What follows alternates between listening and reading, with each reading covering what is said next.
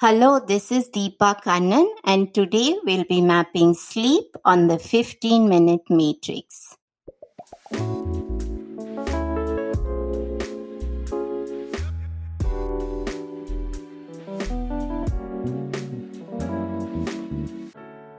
Welcome to the 15 Minute Matrix. I'm Andrea Nakayama, functional medicine nutritionist and your host. This is the podcast that brings you bite sized insights and lessons on the clinical relevance of the functional nutrition matrix, the most important tool in functional medicine and functional nutrition. The matrix is so important not only because it invites us to stop and assess, but also because it reminds us of three very important factors in our care, our recommendations, and our outcomes. Everything is connected, we are all unique, and all things matter. Be sure to head over to this episode's show notes at 15minutematrix.com if you'd like to see today's topic mapped on a downloadable matrix to remind you of these critical aspects of care. And for today's episode, I highly recommend you do that. Today on the 15 Minute Matrix, I'll be speaking with Deepa Kannan. Deepa is a functional nutritionist, author, and a yogini at PhytoThrive. Having a son with a rare adrenal disorder gave her insight into the working of the adrenals. Her articles have been shared by Dr. Mark Hyman. She's given the opening speech on health hacks at Amazon Web Services and YourStory Health Tech 2019 to heads of healthcare startups in India.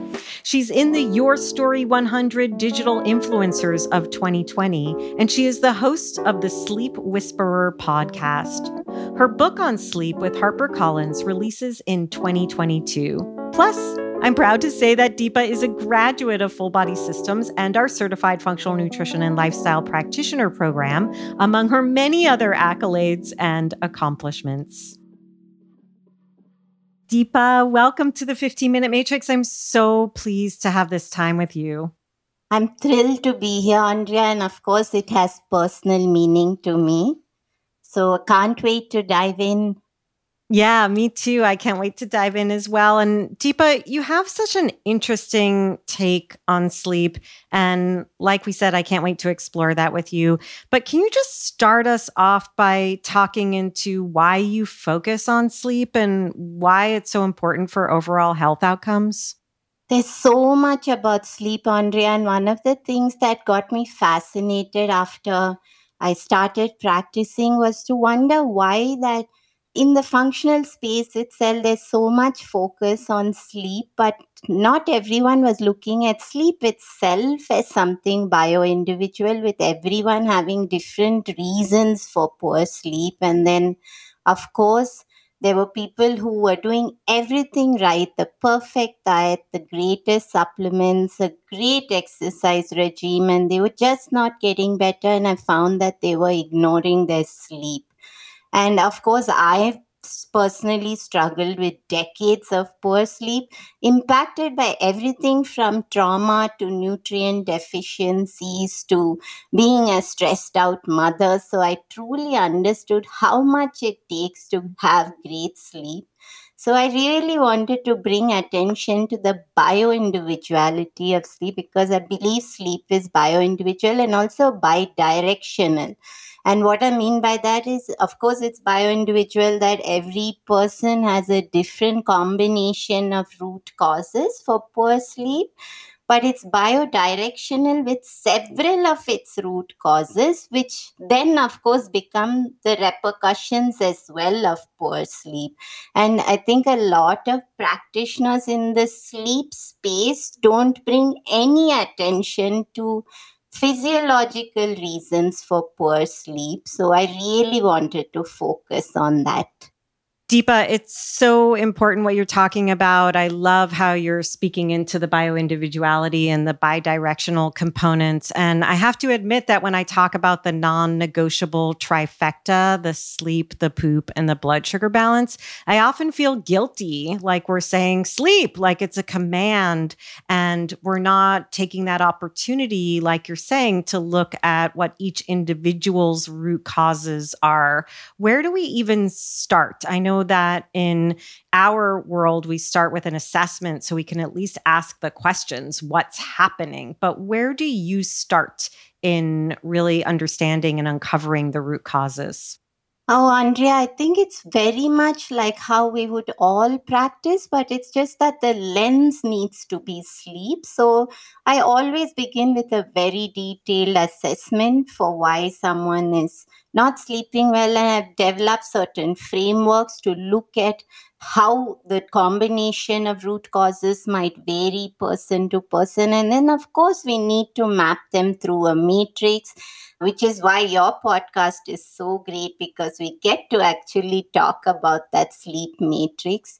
And then, of course, I think that even diet needs to be tailored to individuality because in this sleep space, you usually hear about this food being perfect for sleep due to tryptophan and it's not as simple as that and we'll go into a lot of this later i know but I really think we need to respect the individual because everyone who's not sleeping is very unique and they deserve to be honored for their uniqueness. Yeah, a thousand percent. So when we're looking at the matrix, I know you've created a matrix that we will share with all the listeners. It will be available at 15minutematrix.com with this episode. We usually provide a matrix, but we love when our guests complete their matrices. And Deepa, you create such beautiful matrices. So should we start with the story? Should we just really look at what the antecedents are that could be contributors to sleep challenges? Great, Andrea. And I think we definitely have to do rapid fire through this matrix. Yes. so much in this. So I'm just going to go as fast as I can. And yes, in terms of the antecedents, one thing that I discovered because, of course, I had so many sleep issues, and I found that no matter what I did, I was struggling. So, in the research for my book, I discovered a link between some genetics and sleep. And the biggest thing I discovered was with COMT. So, COMT is this gene that plays a role in the metabolism of catecholamines, estrogen, and neurotransmitters.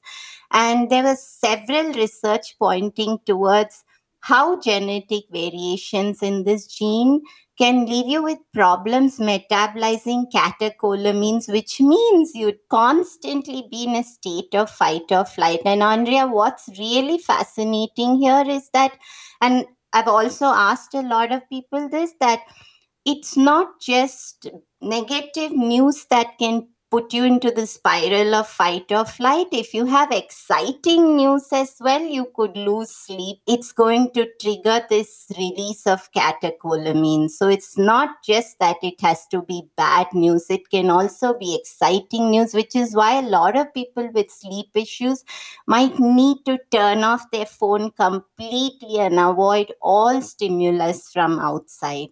And of course, there's several other antecedents. One of the biggest things which can be an antecedent, a trigger, a mediator is magnesium deficiency, which you probably know that so many people struggle with, but that can itself become a predisposing factor because it also impacts de- detoxification and it plays such a key role in our ability to stay calm. And it can also be a reason for restless leg, which is a big reason why people don't sleep. And even sleep practitioners talk about restless legs, but they're not looking at nutrient deficiencies or food relations, which can lead to those challenges. And we must talk about a sedentary lifestyle as well, because that is a big predisposing factor. Because stagnation in the lymphatic system has so many links to poor sleep and people who are habitual mouth breathers. And we don't know this. We can ask the person sleeping next to us to just watch us sometimes if we are sleeping with our mouth open but it's more common than not. And if you're constantly mouth breathing, then you're just sympathetic dominant and in that fight or flight state. And I'm sure your listeners know what happens in the fight or flight state, where then your heart rate is high and your temperature goes up, and all hmm. the other physiological effects. And of course, Andrea, high homocysteine is a big big predisposing factor. And no one is looking at that. What's fascinating is that you'll see medical doctors asking for a lot of lab work at least in india and there's no one asking for homocysteine. Hmm interesting. And of course that leads to several other issues as well. And then the unique factor that I came across was macular degeneration impacts circadian rhythm, which mm. means that if you've got aging eyes or if you've just got inflammation in the eyes that's leading to macular degeneration, it actually decreases your receptivity to circadian impact. So, a 10 year old child has 10 times greater receptivity to circadian impact as compared to someone older. So, if we've got trouble with our eyes, we're going to have trouble with our circadian rhythm. And this is also, there's possibly a link as well to those who've had corrective eye surgery. And so, there's so many antecedents there. Yes, fascinating. Fascinating. And you mentioned some of those are also like the macular degeneration, like the magnesium deficiency, potentially even like the high homocysteine, those also can be triggers that are happening for a different reason that then are also impacting sleep cycles and sleep quality. Anything else in the triggering area you kind of mentioned for yourself?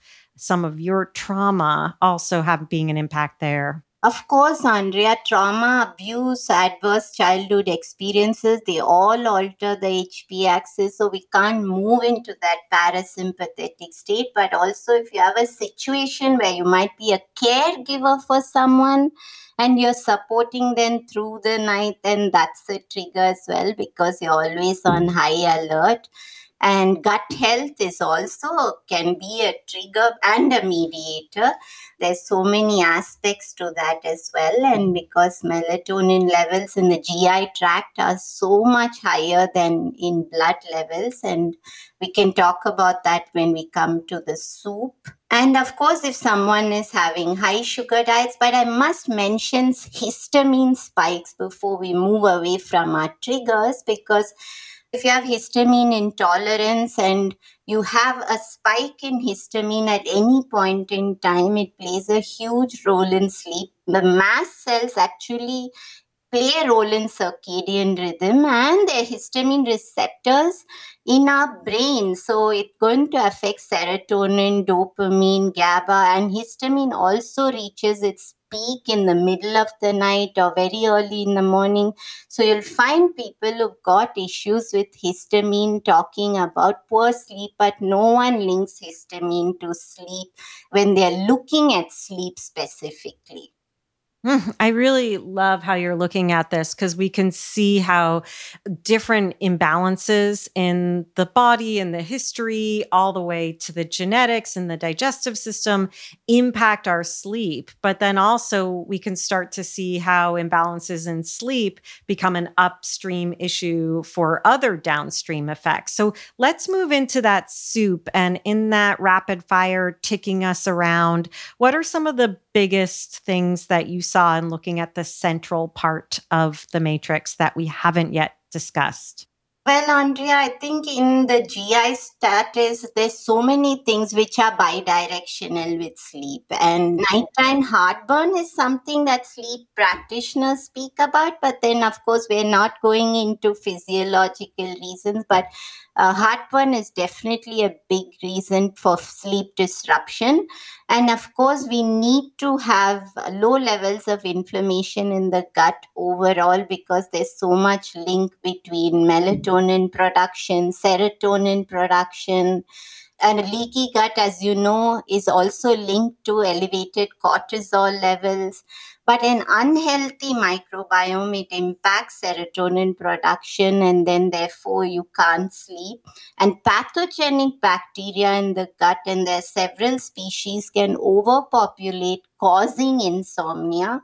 And GABA is also required for sleep and it's also produced in the gut. And of course, if, someone is constipated, that can point towards further liver challenges and then estrogen dominance and further elevation in cortisol. So there's so much going on in terms of the, I think we could do a whole podcast on the just that one petal of digestion. Right. Just that bidirectional piece, how the digestion is affecting sleep and how sleep's then impacting digestion. Yes. If we look at the immune activity, again, that's a big bidirectional area, and pain, of course, is a big reason. It's linked to sleep. Pain impacts sleep, sleeplessness increases pain. But what's interesting, Andrea, is that pain regulation areas in the brain also regulate sleep. So, any form of inflammation and pain can prevent sleep. And I want to quickly go into vitamin D because it's so important to talk about vitamin D. And we know that deficiency is associated with increased risk for sleep disorders, poor sleep quality, short sleep duration so much more. But the reason that is linked, I must tell you, is that I found this in a research by Dr. Stasha Gominak, who said that vitamin D actually impacts B vitamin production in the gut microbiome.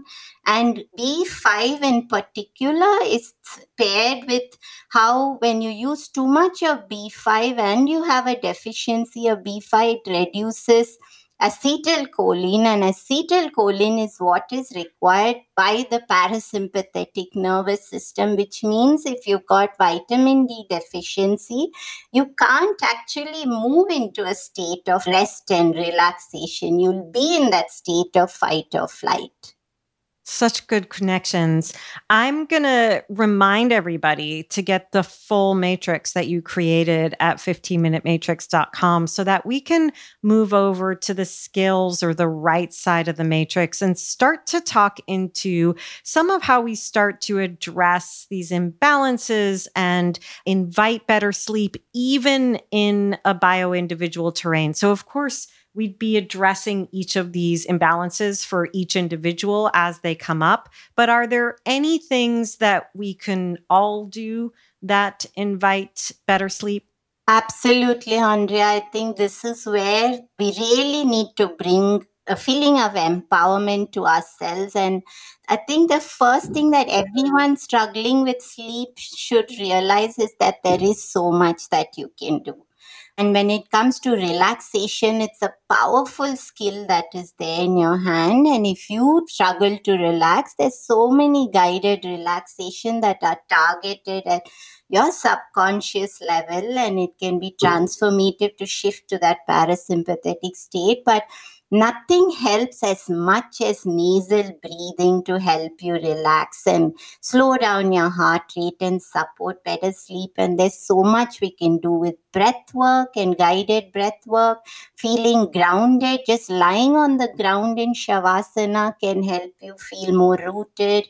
Even if you've been through trauma, and of course, if you look into the space of yoga, meditation, and breath work, really we've got several tools to help us with our sleep. But when it comes to exercise, there's really a very magical space where we don't want no exercise, but neither do we want excessive training if someone is struggling with poor sleep and because of course when you're overtraining then you push yourself into an adrenal hyper alert mode which prevents sleep. But exercise is important. So looking at anything which is gentle which can be long walks doing some slow yoga swimming, anything which helps you to just move the body. Exercise initially increases core body temperature, but later it drops. So, therefore, it's going to help you fall asleep. But timing is very key because it does help if you can factor in exercise at the start of the day. But if you can't and you're doing it in the evening, try to avoid it too close to bedtime. And if you're exercising in the evening, try to also keep it more gentle.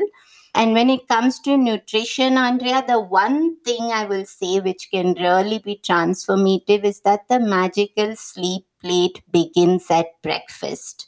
And a lot of sleep practitioners speak about ingredients at dinner, but the very first meal of the day already decides the hormonal and blood sugar cascade the whole day, which only culminates in the right physiology required by our body at night to help us fall asleep. So we need to begin at breakfast and we need ample protein to stabilize blood sugar. A lot of people may not get as much, so it's important to look at getting adequate protein plenty of fiber from cruciferous vegetables and leafy greens to really support liver function and detoxification. And please trying to keep the hydration through the day as a conscious effort where you don't end up dehydrated in the evening drinking water and upsetting sleep due to the need to empty the bladder. And then when it comes to stress and improving our resilience, we might not be able to reduce our stress, but we can absolutely add anything that helps us to improve our resilience. And I'll tell you three magical things, Andrea. One is massage because it increases oxytocin and lowers cortisol. It also, if it's combined with an uh, oil massage, then it lowers core body temperature and the second would be weighted blankets, which have found to improve sleep quality because it alters tactile inputs. And for someone who has high cortisol, it gives a feeling of reassurance. And of course, practitioners can take a deeper look at weighted blankets. And the third is nasal breathing, which is really very critical to raising our own resilience to stress. And of course, if we come to relationships, it's critical to just be aware if you are in any traumatic relationship and accepting that, but then also exploring some form of connection outside that can restore balance because oftentimes they don't bring enough mindful attention to creating nurturing spaces outside of that where they can feel well supported. Mm, Deepa, I'm sitting here with a big smile on my face because I'm like, bam, that's what it's like to think through a matrix. Like your brain is connecting all those dots and being able to see through the entire matrix in a three dimensional fashion. And you just walked us through beautifully. Again, as you said, rapid fire and just touching the surface. I can't wait to see the matrix you created. And more so, I can't wait to read your book, Deepa. Thank you so much for sharing your wisdom with us today. It's a pleasure to be here, Andrea.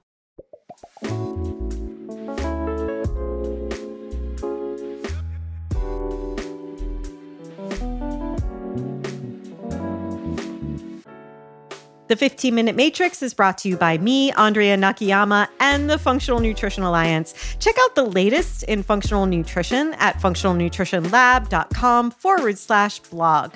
The 15 Minute Matrix is produced, mixed, and edited by Rowan Bradley with production support from Natalie Merrill and the team at the Functional Nutrition Alliance. You can find episodes on all kinds of topics with more incredible guests at our podcast website, 15minutematrix.com. And if you'd like to be notified by email each week about our podcast releases, head on over to 15minutematrix.com forward slash notify. Also, please feel free to get in touch with us. We would love to hear your thoughts, your feedback, and who you'd like to hear next on the podcast. You can email us at ask at 15minutematrix.com.